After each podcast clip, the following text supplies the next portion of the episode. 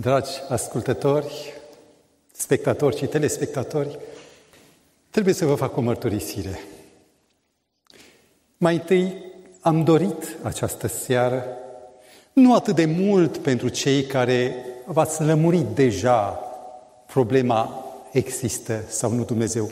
Există o categorie de oameni credincioși care nu și-au ridicat niciodată problema o fi sau nu fi. Din nefericire, o mare categorie care a băut din vinul învățăturilor ateiste, a ajuns să fie într-o confuzie, încă nu mai poate discerne nordul de sudul, în domeniul certitudinii existenței lui Dumnezeu. Cei care sunteți credincioși acum, în fața micului ecran sau în sală, vă rog aveți răbdare cu cei care constituie o majoritate a lumii noastre, care nu sunt siguri și care au nevoie de niște elemente mai certe, mai clare. Seara aceasta este destinată în primul rând celor care au dubii. Dar, dacă așteptați până la sfârșit, veți găsi multe motive de întărire a certitudinii voastre. De unde s-a născut confuzia aceasta? Totul a plecat de la strigătul sau standardul Revoluției franceze, strigăt preluat din maximele lui eh, Voltaire, să strivim infamul. Iar infamul nu era altcineva decât Isus Hristos, respectiv biserica organizată. Mișcarea,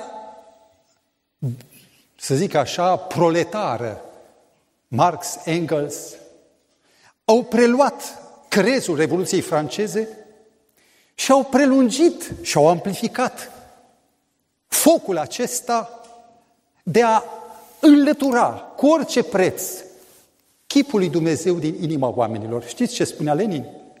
În opere complete, pentru cine vrea, pentru șoareci de bibliotecă, poate să găsească declarația lui care zice Revoluția comunistă nu își va fi atins scopul până când nu va smulge mitul lui Dumnezeu din conștiințele oamenilor. Și 70 de ani s-a muncit la acest program. Continuatorul, superomul, care l-a continuat pe Lenin, și anume Stalin, a făcut tot ce a stat în putință să nimicească, să distrugă uh, credința în Dumnezeu și în loc să pună chipul omului, marele lider, Dumnezeul om, uh, în praf de anilor 48-50, nu vă pot spune exact anul, știu doar fragmentul, scria cam așa. Dacă ești deprimat și ești obosit și n-ai energie să continui să trăiești și să lucrezi, gândește-te la el, la Stalin și vei găsi energie. Dacă te afli în fața unor decizii grele și nu știi ce să alegi, gândește-te la el, la Stalin și vei ști să alegi. Și lucrul acesta mergea poetic, patetic, încât, probabil, omul, în mintea multora, omul cu știința lui, a ocupat locul lui Dumnezeu. Ce a făcut Stalin? A nimicit în mod consecvent biserica, biserica organizată, cea ortodoxă rusă. Din cele 54 de mii de biserici, care erau în 1917, abia mai rămâneau aproape 300 și a omorât, a împușcat, a epurat peste 100 de mii de clerici, preoți, călugări, maici martiri.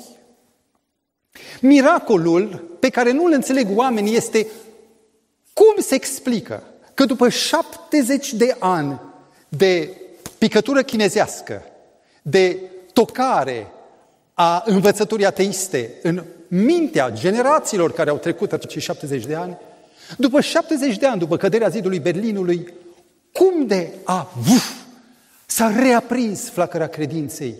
La o recensie la un recensământ uh, prin 2005, 60% din populația Rusiei mari se declară credincioasă. Iar China, care a suferit pârjolul Revoluției Culturale a lui Mao, în China se declară 130 de milioane creștini și cei mai mulți nu sunt creștini de duminică, sunt creștini de subterană care își exprimă închinarea ascuns în subterană. Cum se explică acest miracol, acest fenomen care nu ar trebui să existe? Eliade, Mircea Eliade, profesorul de istoria religiilor, spunea că, vrei, nu vrei, omul este homo religiosus, adică are în sine matricea aceasta, are în sine cifrul, nevoia de a crede, de a se pleca, de a se dedica în adorare ființei divine. Mai nou, savanții neurochirurgii, neurologii au căutat să găsească sau să identifice în, în structura creierului unde este uh, acel centru al credinței. Sunt mai multe opțiuni, nu discutăm despre asta.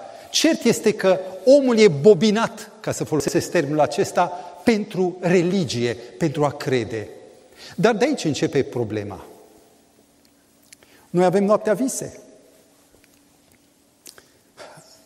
Și visele nu au nicio legătură cu realitatea obiectivă. Nu cumva această nevoie după Dumnezeu e doar o chestiune subiectivă ca și visele? Ce folos dacă avem în noi o nevoie care este subiectivă, e doar a creierului și nu a nevoii reale, nu corespunde o realitate a acestei nevoi. Suspend puțin răspunsul la așteptare, la așteptarea răspunsului la această întrebare și aș vrea să mă îndrept spre lunetă, spre ochian. Oamenii au căutat, îl scot sau nu? Hmm? Merge? Am reușit. Oamenii au căutat să cerceteze distanțele, macrocosmosul. A fost un uh, scriitor de valoare pe nume Stephen Unwin. El este matematician. Un om care judecă abstract. Și el și-a propus și a publicat cartea Probabilitatea lui Dumnezeu, în care demonstrează în mod matematic că șansele, probabilitatea existenței lui Dumnezeu, n-ai cum să fentezi matematica, e după reguli foarte exacte, șansele sunt de 67% cu certitudine. Părerea mea este că a greșit. Dacă cercetezi numai structura ADN-ului și cum ar putea aminoacizii la întâmplare să se combine dextrogir, sunt chestiuni grele, nu intrăm în subiect, practic nu se poate explica sub nici o formă prin teoriile evoluției. Lucrul acesta a făcut ca 40% din savanți din savanții lumii de azi să se declare creștini, lucru pe care noi nu prea știm. Noi știm doar pe cei vocali, pe cei care susțin ateismul. Uh, unii au cercetat lumea mare, macrocosmosul. Știți dumneavoastră că există doi din cei mai redutabili, unul dintre ei, profesor la Oxford, John Polkinghorne, chiar dacă el nu crede exact cum cred eu, dar dintr-un ateist convins, omul a devenit fizician, om cu descoperiri, cu titlu. Omul s-a lăsat de știință ca să devină preot anglican. Și Alistair McGrath este un al doilea profesor de uh, biologie molecular la Cambridge, care și el a devenit un apologet, un apărător al credinței. Dragii mei, pentru cel care cercetează, găsește temeiuri. Interesant este însă că o mare categorie de savanți își dau seama că evoluția nu merge, că este o teorie pentru subliceeni, pentru cei care încă înghit și nu gândesc. Pe de altă parte, nici nu vor să accepte ideea unui Dumnezeu, pentru că acesta e, alegerea aceasta e riscantă. Știți ce înseamnă? Că dacă e un Dumnezeu, trebuie să te raportezi lui. Ei bine, o categorie și nu nesemnificativă au elaborat și au optat pentru o nouă teorie vis-a-vis de divinitate. Sau nu, vis-a-vis de originea omului și, dacă vreți, o nouă religie. Vă prezint acum pe un premiant Nobel pe nume Francis Crick. Omul acesta răspunde pentru descoperirea structurii helicoidale a ADN-ului, dublu helicoidală. Omul acesta, premiant Nobel, vine cu soluția nici evoluționistă, nici deistă, și anume panspermia. Niște ființe inteligente în preistorie au coborât pe Terra și au transmis o sămânță de viață, au programat eventual o oarecare evoluție, au mai coborât de câteva ori și au făcut niște combinații, niște hibridizări și iată în cele din urmă, în fața voastră, stă rezultatul om. Știați că aceasta este un nou fel de a crede.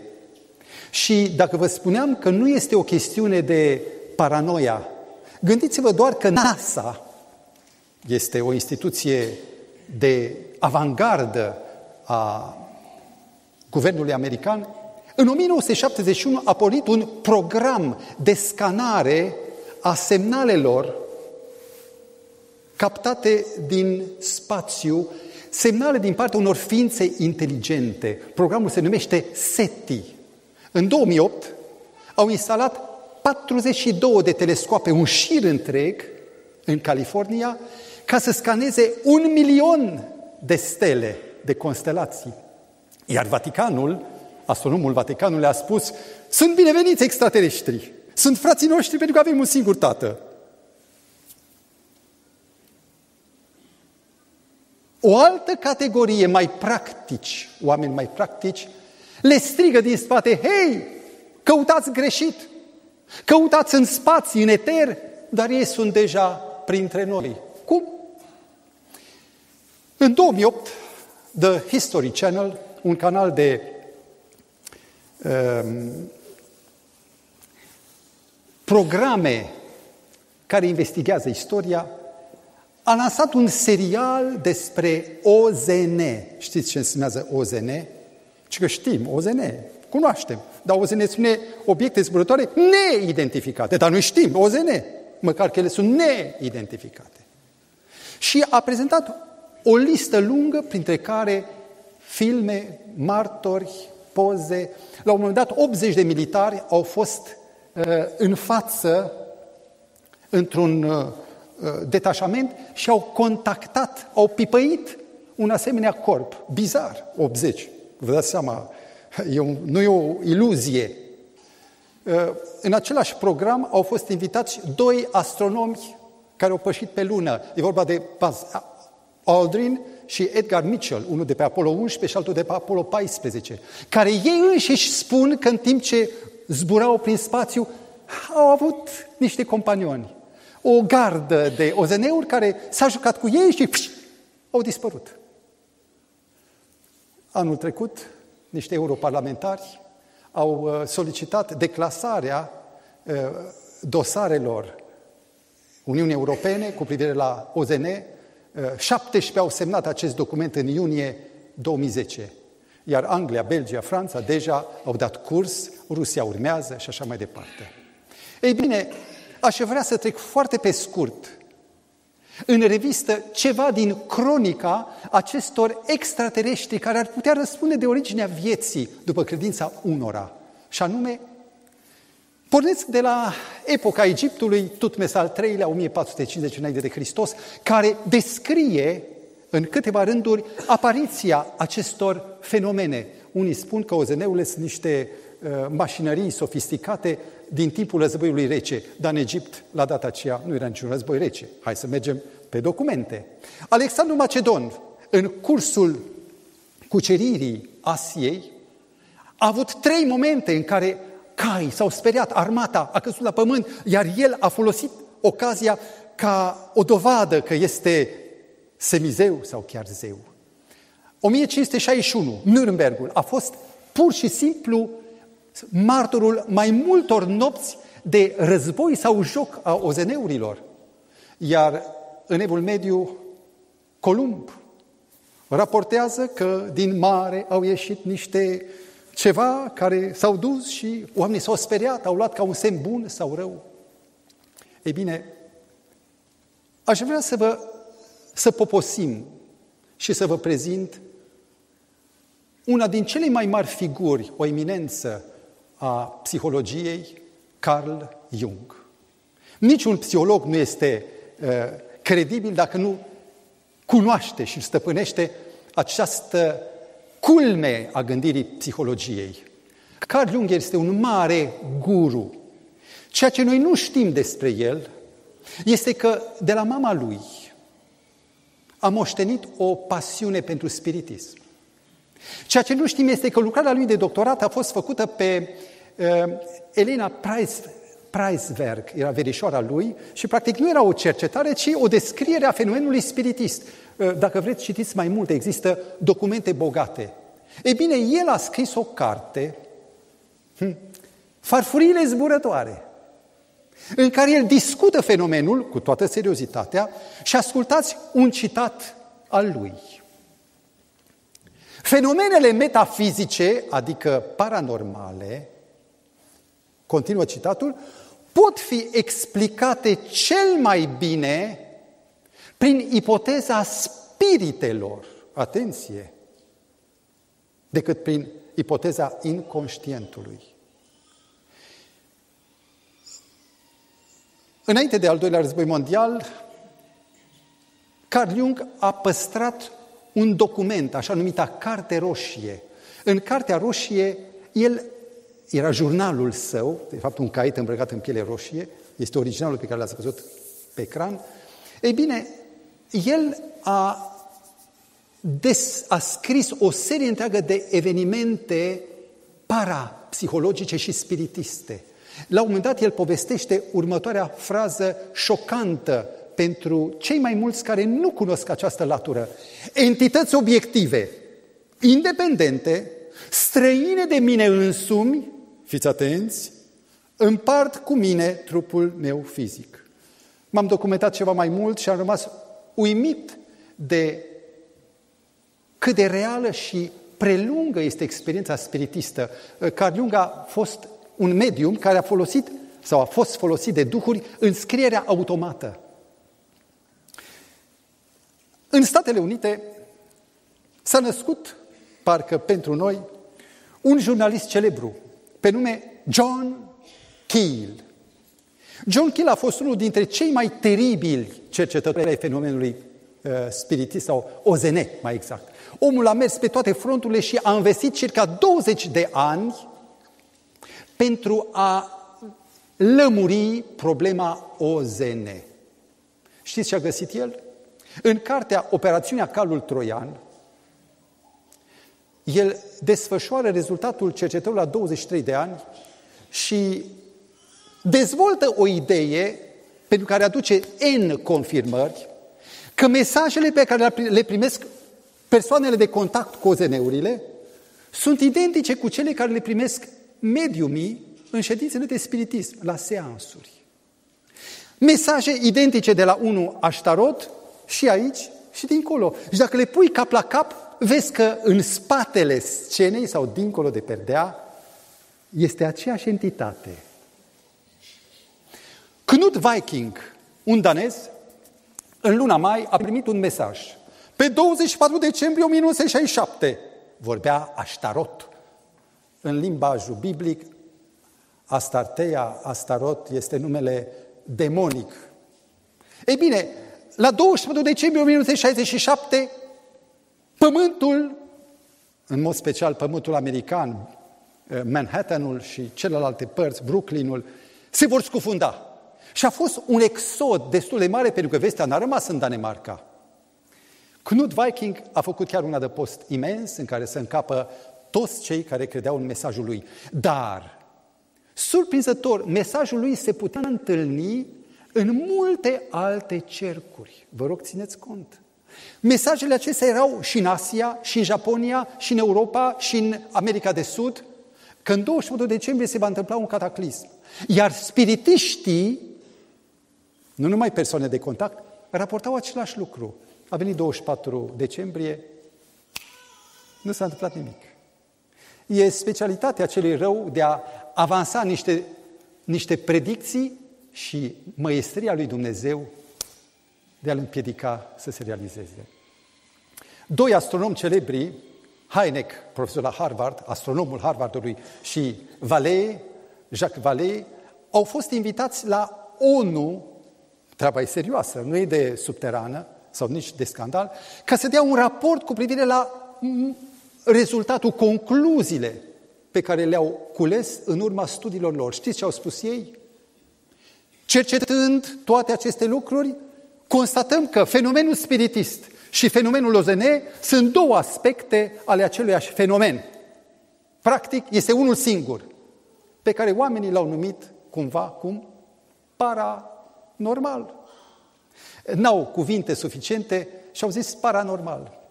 Știți ce cu paranormalul? Cei mai mulți oameni, chiar și savanți, cred că creierul nostru, materia noastră cenușie, are niște capacități și depozite fantastice care nu sunt folosite și pe care dacă le scoți, poți face minuni. Aici este necazul sau limita științei. Știința merge pe natural și are instrumente pentru natural. Iar tot ceea ce scapă naturalului vrea să o explice tot prin natural. Și ajunge la tot felul de teorii și explicații care sunt stridente, disonante. În anii 70 am trăit eu însumi, zic eu, efervescența acestui fenomen. Apăruse unul, un evreu, numit Uri Geller. Poate vă amintiți și voi despre acest lucru. Și Uri Geller mergea oriunde și făcea demonstrații de paranormal, de forțe extraordinare și lumea aplauda. Iată ce poate creierul uman. Până în ziua în care Uri Geller, în 1967, a declarat revista Parimeci, uh, raporta declarația lui. Sursa puterii mele sunt ozeneurile. Uh, cel care l-a însoțit este vorba de Andrei Puharich, medic și militar american, a stat ani de zile lângă el și a scris jurnalul misterului lui Uri Geller. Știți ce a spus el? Că toate aceste lucruri se datorează unor contacte pe care Uri Geller le are cu aceste necunoscute ființe care coboară din uh, înălțimi și de trei ori a fost el martor cum el s-a dus, a intrat și în nava lor, bizar, și a venit reenergizat sau cu un program nou.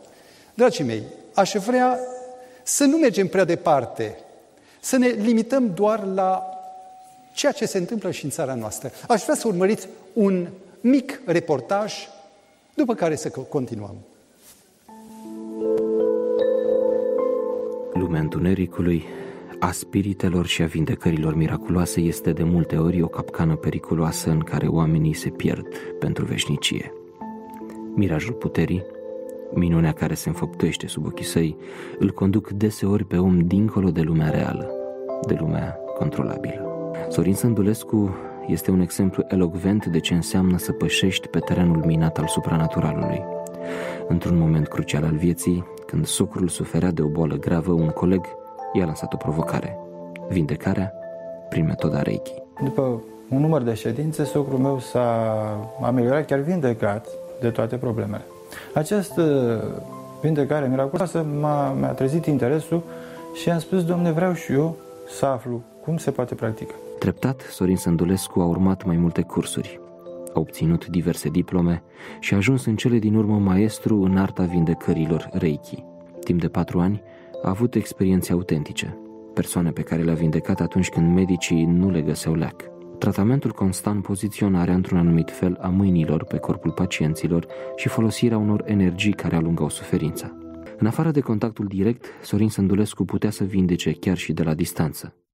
Dumnezeu l-a scos însă din această lume a întunericului și prin intermediul unei cărți, Sorin Sândulescu înțeles pe ce cale se află.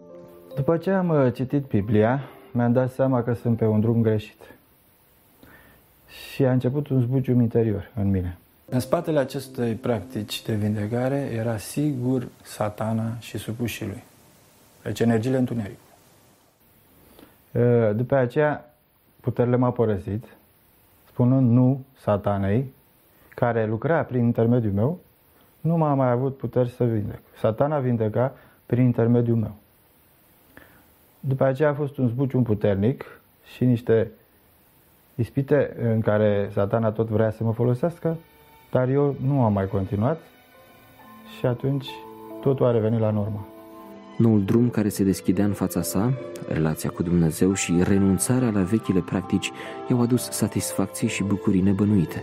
Scăpate de mâna satanei și de tărâmul supranaturalului, Sorin Sândulescu este convins acum că se află pe drumul cel bun și că în trecut era sub stăpânirea celui rău. Am să invit lângă mine pe domnul Sândulescu. Mi-a avut plăcere să-l cunosc. Am aflat câteva lucruri destul de dramatice. Când anume ați avut revelația din studiul biblic că aceste practici sunt dăunătoare? Uh, deci când am uh, a venit un domn și mi-a, dat o, mi-a dăruit o carte, Călătorie în supranatural, a lui Roger Morneau, și am citit această carte, mi-am dat seama că sunt pe un drum greșit. Deci Roger Morneau a fost și el ispitit să intre într-o organizație din acest gen și și-a dat seama că este pe un drum greșit. Câți oameni au trecut prin mâna dumneavoastră și au anunțat vindecare? Au fost zeci de oameni care au trecut prin mână și... Simțiți o responsabilitate da. pentru avertizarea lor? Una foarte mare, chiar. Dumnezeu să vă ajute și să fiți o lumină în continuare. Dumnezeu vă mulțumesc că ați venit. Și vă Dumnezeu să vă conducă. Vă mulțumesc. Dragii mei, am ajuns într-un punct cheie. Extraterestrii și spiritele se suprapun. De la Carl Jung am învățat o lecție. Iar natura acestora vreau să o cunosc. Există oameni care spun, a, magie neagră e rea, dar magia albă e bună. Vreau să vă povestesc ceva despre un caz. Sean Sellers. Este cel mai tânăr condamnat la moarte. La 16 ani a fost condamnat la moarte în Statele Unite. A fost executat câțiva ani mai târziu, pe 4 februarie 1999. Istoria lui este cumplit de dramatică. La 10 ani citește primele cărți despre ocultism, la 13 ani se bagă în jocuri horror, la 14 ani o prietenă, a avut mai multe până atunci, îl introduce la o vrăjitoare acreditată. Și așa să spune ce vrei, magie albă sau neagră. Dacă vrei ceva serios, alege-o pe cea neagră. Este inițiat, fără haine pe el întins pe jos, îl invocă pe satana și se întâmplă un lucru. Simte cum o mână îl pipăie pe tot trupul și șoptește la ureche, te vreau. Urmează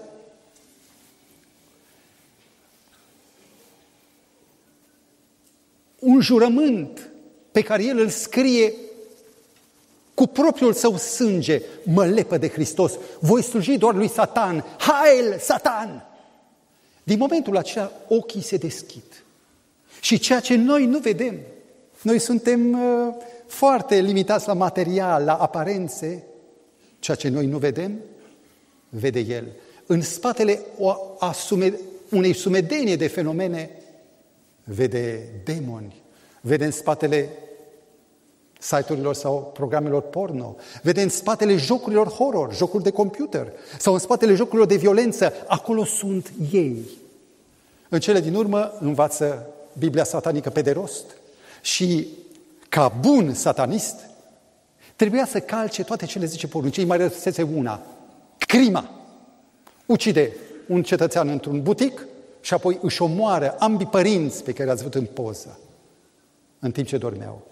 Sigur, la câteva luni se descoperă, e prins, ajunge în pușcărie și acolo, în așteptarea sentinței sau a execuției, cineva îi dă prin vizetă o Biblie. Arsese multe la viața lui.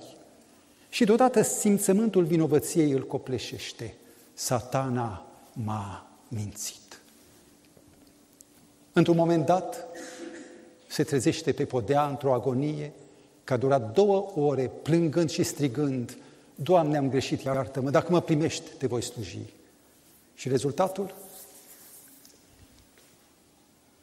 Începe să scrie biografia lui, și anume rețeaua întunericului.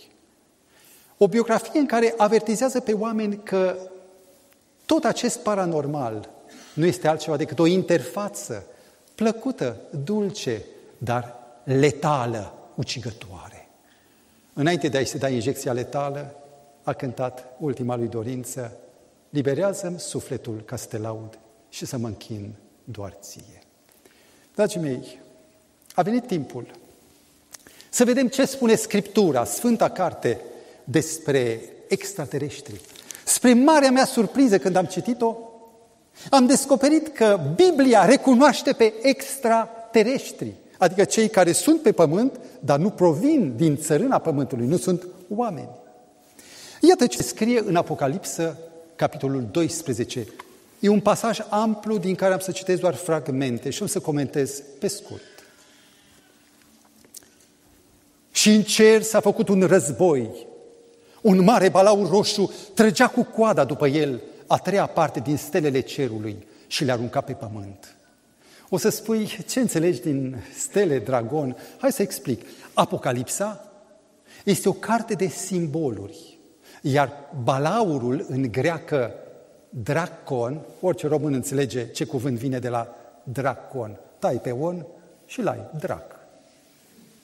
Iar stelele, e destul să te gândești că Lucifer, în ebraică Hilel, însemnează luceafărul, steaua, luceafărul de dimineață. Stelele nu sunt altceva decât îngeri. A treia parte din îngerii cerului, îngerii albi, buni, au fost atrași în jurul magnetului acesta. Remarcabil lucru este că în ambele tabere, în tabăra lui Hristos, alias Mihail, cine e ca Dumnezeu? Hristos, Micael, și de partea lui Lucifer se întâlnesc doar îngeri. Cine sunt ei? Biblia nu spune prea multe pentru că angelul se însemnează sol, trimis. Un sol. Și nu cunoaștem decât că natura lor este superioară omului, e supraumană. Unii au rămas fideli, alții l-au urmat pe Lucifer și au devenit îngeri răi. Dar ce fel de război a fost în cer? Pentru că se spune aici că s-au luptat.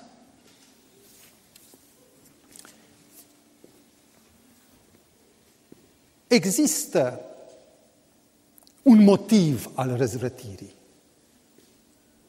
care a lucrat psihologic, a lucrat subteran și a reușit să câștige pe nevinovații îngeri. Iar motivul îl găsim în cartea lui Isaia, capitolul 14 cu versetul 13. Lucifer spunea, mă voi sui în cer, voi fi ca Dumnezeu. Este dorința lui gelozia care l-a aruncat sus. Și Scriptura continuă și spune, dar n-au putut birui și locul lor nu li s-a mai găsit în cer. Să tălmăcim puțin ce nu s-a, nu s-a mai găsit în cer. Ei aveau un loc în simpatia locuitorilor cerului, iar locul lor în inima acestora n-a mai fost. Natura lor s-a dat pe față și nu mai aveau loc în comuniunea sfântă din ceruri. De aceea spune cuvântul și balaurul cel mare, șarpele cel vechi, numit diavolul și satana, acela care înșală întreaga lume. Atenție! Poate te uiți la televizor, ești și tu în întreaga lume? Toți suntem vulnerabili. Acesta a fost aruncat la pământ și împreună cu el au fost aruncați și îngerii lui. Și balaurul cu aliații săi sunt aruncați la pământ. Atenție, aruncarea nu este o întâmplare, ci că unde? Aruncă-i băi la, pe Terra. Nu. No. Este o altă istorie. I-au bătut la ușa multor planete, dar nu li s-a dat decât în, pe pământ azil. Adam și Eva, istoria căderilor în păcat. Și iată-ne, dragii mei, ultimul pasaj pe care îl citesc. Bucurați-vă, ceruri și voi care locuiți în ceruri.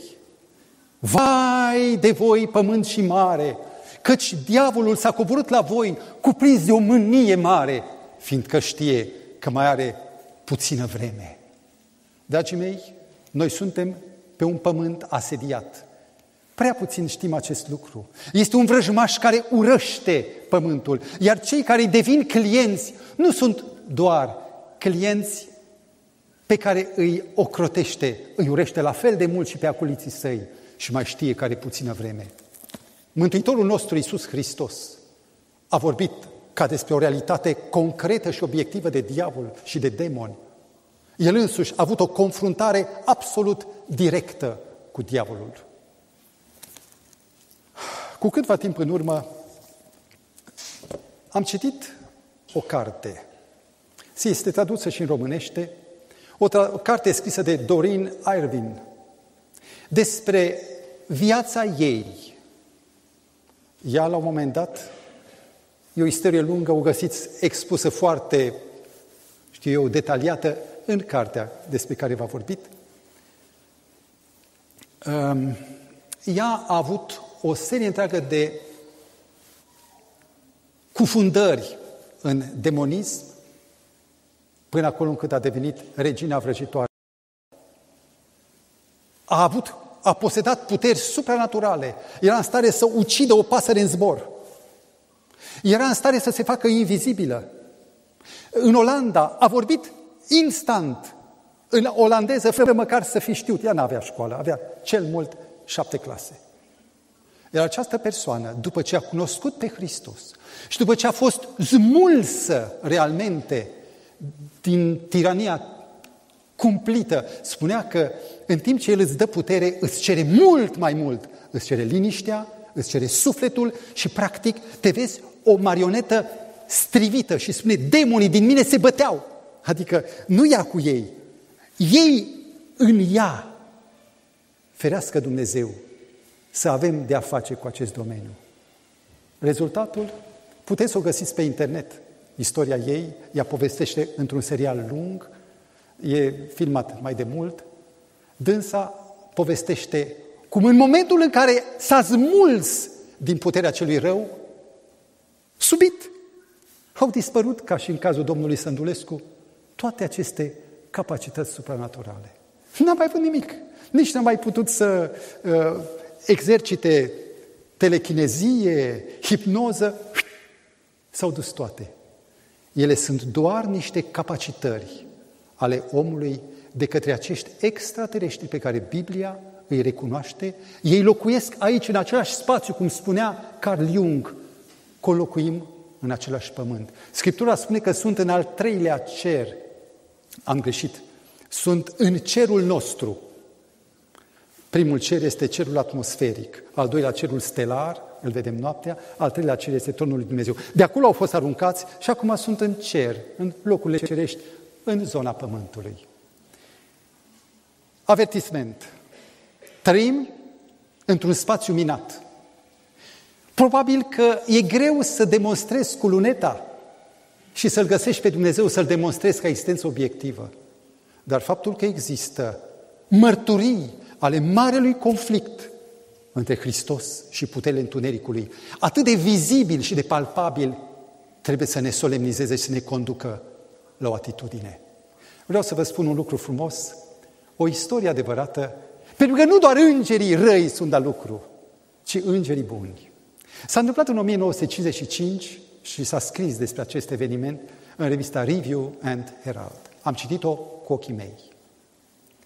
În Anchorage, este la capătul de nord al Alaskai, Alaska, un ținut permanent lângă uh, cercul polar de nord, permanent înzăpezit și în frig. Undeva în munte locuia o bunicuță. Și a fost o iarnă cumplită, atât de cumplită încât mașinile de dezăpezire n-au mai putut să facă față.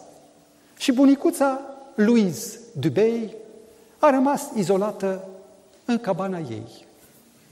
Nu mai avea pe nimeni, pierduse orice uh, rudă și depindea de bunăvoința unor tineri din biserică să aducă lemne, mâncare. Era aproape anchilozată de tot. Se mișca cu scaunul prin casă și atât. Nu putea să meargă nici să-și aducă lemne din uh, magazie. Zăpada a blocat drumurile, au încercat tinerii să străpungă, dar n-au putut. Mai avea puține lemne? Vin tinerii, vin, nu mă lasă, ei mă iubesc. Și n-au venit, că n-au putut. După ce a aruncat ultimele lemne pe foc, în cameră s-a lăsat frig și bunicuța s-a băgat în pat. Cu toate plăpuimile pe ea, frigul a început să fie mușcător. Și ea, cu simțământul sfârșitului, spune, Doamne, nu vreau neapărat să trăiesc, sunt bătrână, sunt o povară pentru oameni, sunt gata să mor, dar, Doamne, nu așa.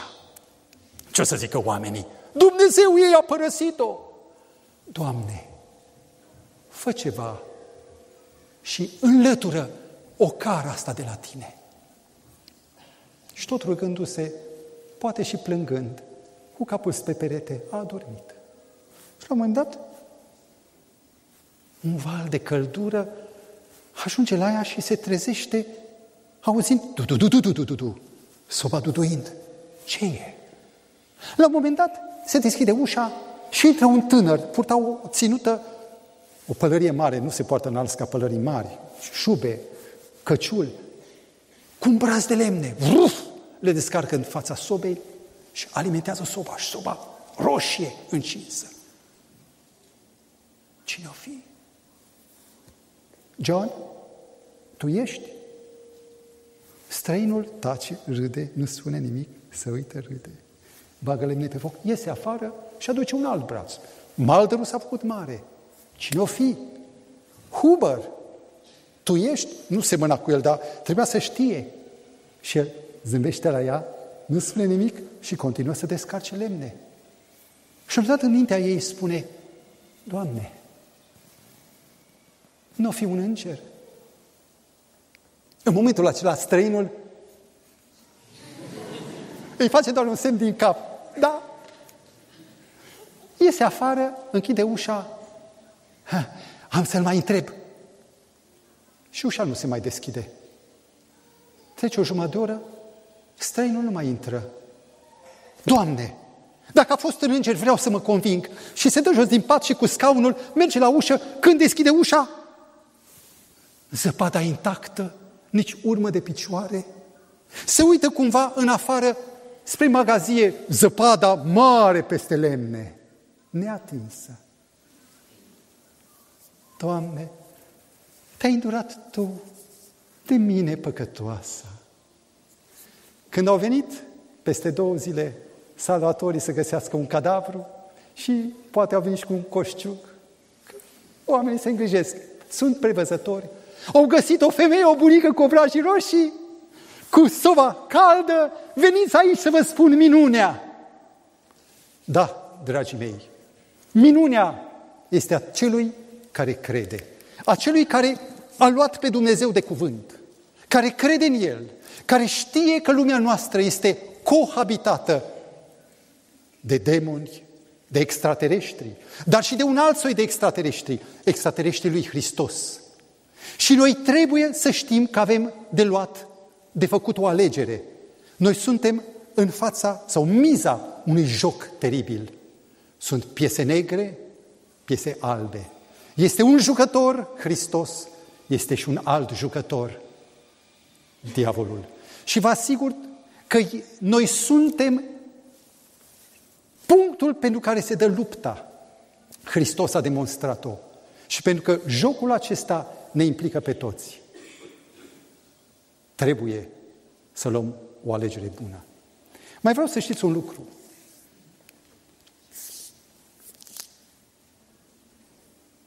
Dacă te afli cumva strâmtorat și ai simțământul că toate sunt împotriva ta, dacă cumva ai călcat pe terenul celui rău, e loc de întors. Și nu uita adevărul cel mare, că totdeauna deasupra este stăpânul. Pământul nu e lăsat de izbeliște și nici diavolul nu poate face tot ce vrea el. Pământul acesta este în mâna lui Hristos, în mâna celuia care cu sângele lui și-a câștigat dreptul să fie recunoscut de păcătoși născuți, dar care au devenit copii, ucenici, urmașii săi. Noi nu suntem ai nimănui. Și aceasta este vestea cea mai bună pe care o am și eu, pe care o recunosc și o trăiesc, pe care puteți să o aveți și voi. Și să închei ultima întrebare. Dumnezeul există? Dacă Dumnezeu este transcendental, nu-l poți măsura, nu-l poți obiectiviza, să-l pipăi, cum cerea arghezii. Dar vezi destule dovezi în jur, dar mai ales în marea luptă care se dă în jurul sufletului nostru.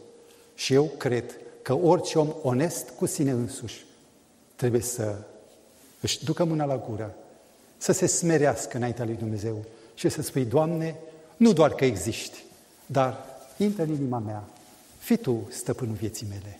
Vă doresc să aveți parte de această bucurie sublimă care a oricui care crede.